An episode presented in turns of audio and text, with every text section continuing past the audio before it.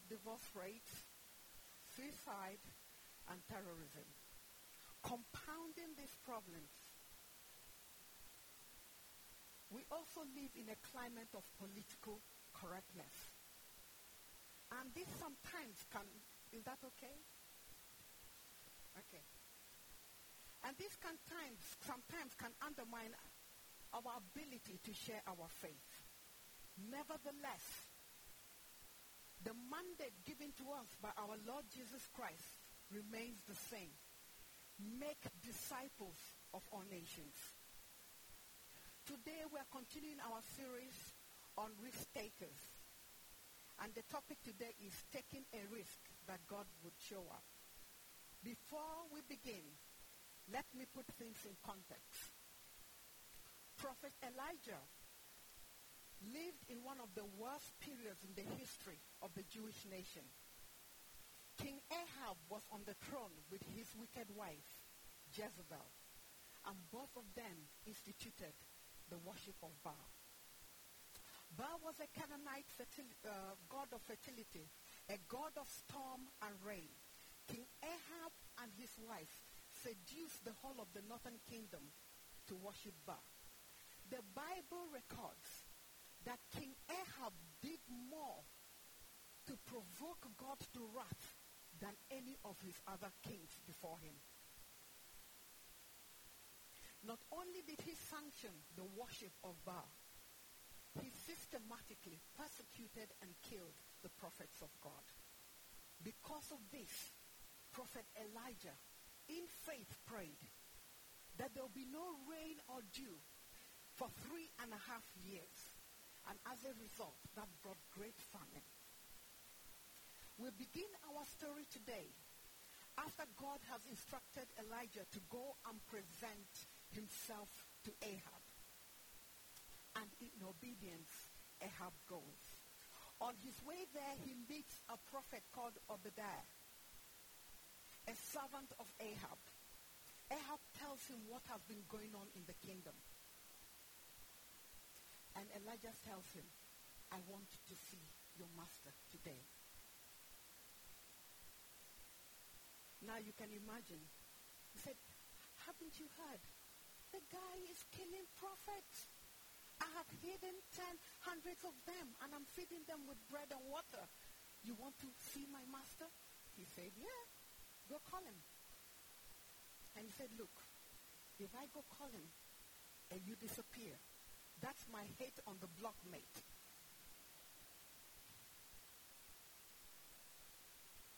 But Elijah says this. So if you have a tablet or a mobile, we are going to be reading 1 Kings 18, 15 to 40. Alternatively, the words will come up on the screen behind me.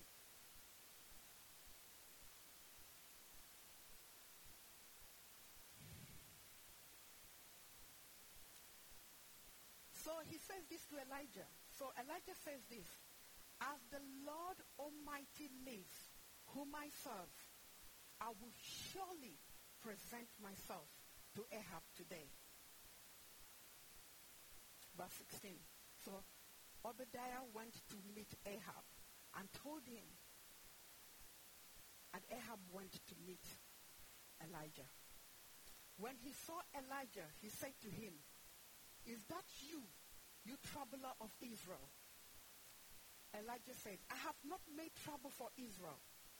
Elijah replied, but you and your father's house have. You have abandoned the commandments and have followed Baals. Now summon the people all over Israel to meet me at Mount Carmel and bring the 450 prophets of Baal and the 400 prophets of Asherah who eat at Jezebel's stable. So Ahab sent word throughout Israel and assembled the prophets on Mount Carmel. Elijah went before the people and said, How long will you waver between two opinions?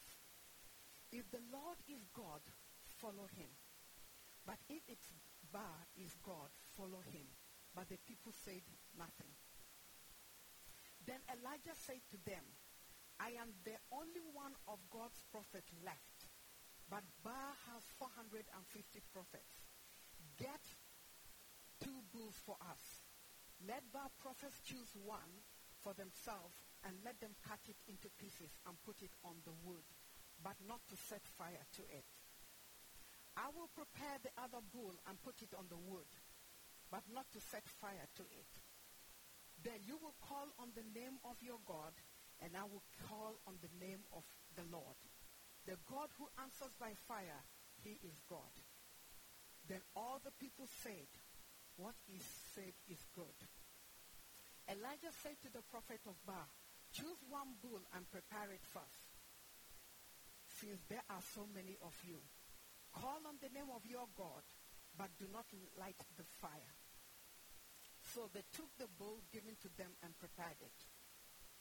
Then they called the name of Baal from morning to noon, but there was no response. No one answered. And they danced around the altar they had made. At noon, Elijah began to taunt them. Shout louder, he said. Surely he is God. Perhaps he is deep in thought, or busy, or traveling. Maybe he is sleeping. I must be awakened. So they shouted louder, slashing themselves with swords and spears, as was their custom, until blood flowed. Midday passed, and they continued their frantic prophesying until the time of the evening sa- sacrifice. But there was no response. No one answered, and no one paid attention. But thou said to all the, but Elijah said to all the people, Come near to me. They came to him, and he repaired the altar of the Lord, which had been broken down. Elijah took twelve stones, one for each of the tribes descended from Jacob, to whom the word of the Lord had come, saying, Your name shall be Israel. With the stones he built an altar in the name of the Lord, and he dug a trench around it, large enough to hold two seahs of seed. He arranged the wood. He cut the bull into pieces and laid it on the wood. Then he said to them, Fill four large jars with water and pour it on the offering and on the wood. Do it again, he said, and they did it. Do it the third time, and he ordered, and they did it the third time. The water ran down around the altar and even filled the trench. At the time of sacrifice, the prophet Elijah stepped forward and prayed, Lord, the God of Abraham, Isaac, and Israel, let it be known today that you are God in Israel and that I am your servant and have done all this at your command. Answer me, Lord. Answer me so that the people will know that you, Lord, are God and that you are turning the, their hearts back again. Then the fire of the Lord fell and burnt up the sacrifice, the wood, the stone, and the soil, and also licked up the water in the trench. When all the people saw this, they fell prostrate and cried, The Lord, He is God. The Lord, He is God. Then Elijah commanded them to seize the prophets of Baal. Don't let anyone get away. They seized them, and Elijah had them brought down to Kishon Valley and slaughtered there. Praise God.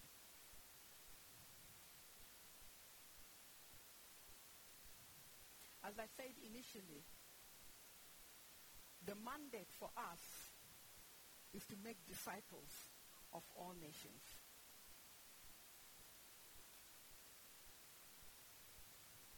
And one thing that stands clear from these verses is that Elijah was indeed a man of faith.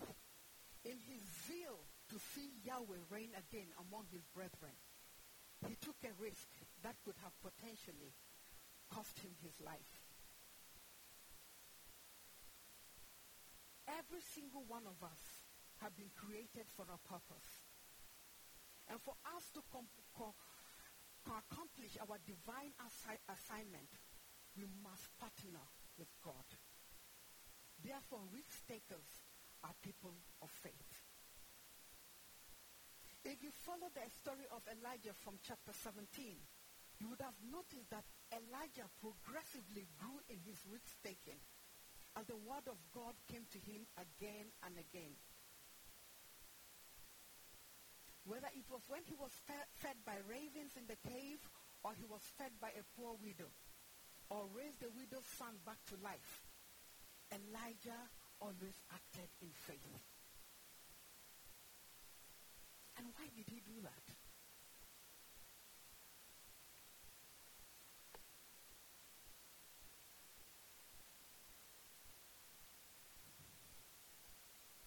Because the word of God gave him confidence in God's provision and protection. Therefore, when he presented himself to Ahab, there was no doubt in God's ability to, prof- to protect him. Yes, he had had the stories about the killing of the prophets. Yes, he has had it. But that didn't matter. Verse 15 says, and I love this verse. As the Lord Almighty lives, before whom I stand, I shall surely present myself to Ahab today. Elijah was presenting himself to a king that could have killed him. What gave him that audacity of faith? He knew the will of God. Through the word, we birthed faith in him. If we are going to manifest the glory of God and power and will of God in our world, we must know the will of God through his word. The more of God's word we know, the more our faith will grow. The more our faith grows, the more we are emboldened to do more for God. How do our faith grow? The Bible says faith comes by hearing and hearing the word of God. In other words, the more of God's word we study, read, and meditate on, the more our faith will grow. Why is faith emphasized this way?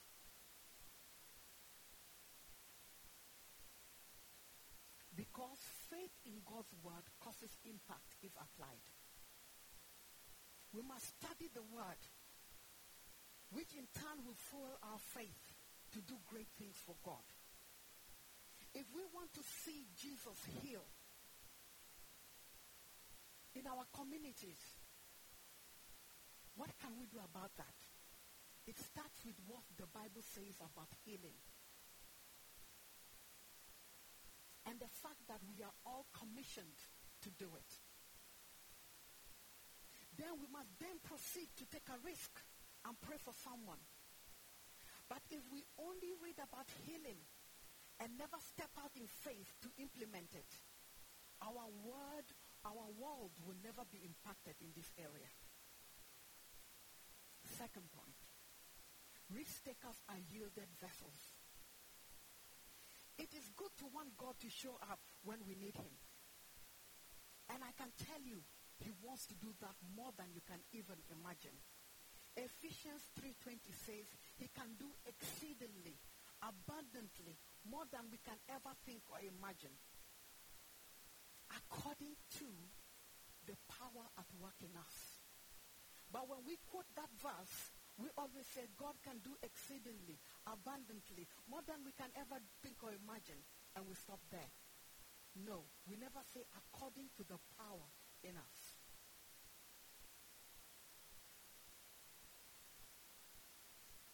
Why does God need yielded vessels?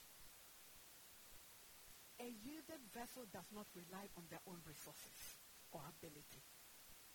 We see that with Elijah. They recognize their need to be totally dependent upon the, the Lord. They know that without God, they are an empty vessel that can offer nothing. A yielded vessel in God's hand can do much good. We can bring light to our very dark world. That is why Jesus says, You are lights. I'll say that again. Jesus says you are light. And I'll say that again. Jesus says you are light. I hope it's resonating. You are light. You are light of the world. And he says, a town built on a hill cannot be hidden. Neither do people light a lamp and put it under a neither do people light a lamp and put it under a bowl. Instead, they put it on a stand and it gives light to all in the house. Can you see a town built on a hill? Can you see our elevation where we are supposed to be? We're not down here, we're up there. We are a town on a hill. We're a lamp on a lampstand, giving everyone light. And he says this, neither do people light a lamp. Okay, say that. In the same way, let your light shine before others. And I paraphrase it here. Let your, let your light shine before others as risk takers, that they may see your good deed and glorify your Father in heaven. It is no longer okay to pray thy kingdom come. Rather, let's pray this way. God, use me to usher in your kingdom in this world so that the world will know your glory and power through me. But the question remains, how prepared are you willing to yield? I know my answer. Only you know. Because I can't answer for anyone else. Third point. Risk are reconcilers. Anytime we take a risk to speak to someone about their sinful life or giving their life to God, we are reconciling them back to a Savior. And that is what Elijah actually came to do when he presented himself to Ahab. After the people had gathered, as he requested, he said this How long will you waver between two opinions? If the Lord is God, follow him. If Baal is God, follow him. If it was said in the same, if I'm to say that today, I'm taking a risk. More sermons will you sit through before you stop conforming to the world? How many more warnings from God do you need before you start to stop living that lifestyle? How many more people will God send to you before you surrender your life to Him? Challenging these things in people's life is not always easy. But it is needed because we are reconcilers. Let's see how Elijah did it. What he did next is so amazing. He requested two bulls, one for Yahweh and one for Baal. And the God that answers by fire wins. He allows them to go first. Oh, you guys are so many. Go first. And the Bible records that they prophesied from morning to evening. Nothing happened. Nothing happened. And Mr. Risk Taker, Prophet Elijah, started to mock them. Maybe he's sleeping. Maybe he's quarreled with his missus.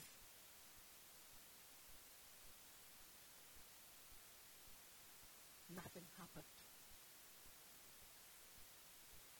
But here is what is significant about this event. This bull killing was not just a means to show that God was Yahweh. It was a means to reconcile the people to Yahweh. Because the bull was a sin offering for them to be reconciled with God. And this is what he says, verse 30, he says to the people, come close. Sin makes a coward of men. When we sin, we want to run way away from God. But a reconciler brings people close to God. The Bible records Elijah rebuilds the altar of God that had been broken down. You can see how far they had gone. There was no altar of God. He takes the 12 stones, each for the tribes of the descendant of Jacob, and he builds an altar of sacrifice and places the bull as an offering for the people, as a sin offering for the people. He cannot resist taking further risk. He pours water three times. Imagine pouring water on your, your barbecue three times. He pours water three times. You see, Elijah wanted to make an impression on the people. So he required more from his God. After all, he's the Alpha and the Omega. Is there anything too hard for God? And Elijah says, one minute prayer. God, send fire. Show these people that I'm your servant and you are God. Verse uh, 38. Then the fire of the Lord fell and burnt up the sacrifice, the wood, the stones, the soil, and also licked up the water in the trench. At this demonstration, the people had no choice but to bow down before a mighty Yahweh. Sometimes when we are reconciling people to God, words are not enough. We need to practically demonstrate the power of God. Some people say words are cheap. We need to demonstrate the power of God. We need to show them what we possess.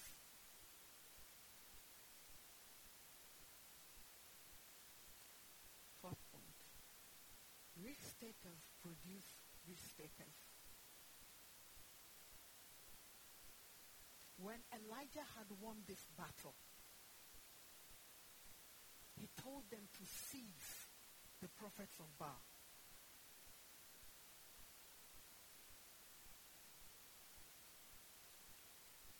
And he had them killed.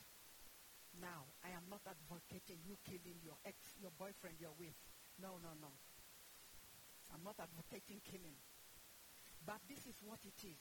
Sometimes when we reconcile people to God, you must support them in order to get rid of the thing that entangled them in sin in the first place.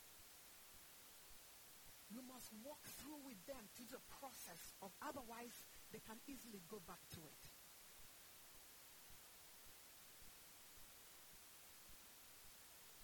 After, after reading a story like this, we are tempted to say, oh, well, Elijah was special. God, there was something special about Elijah. But you see, in the book of James 5.17, God says he was a man like us. Flesh and blood, like us. What does that say us? I will end with this. If you're here today and you've not said yes to Jesus, I encourage you to take a risk today. If anything I have spoken about convicts you and there is sin, it's okay. Come forward. If you have been running away from God and you know He's been calling you, come forward for prayer. If you're stressed, come. If you're empty, come. If you are sick and need healing, come.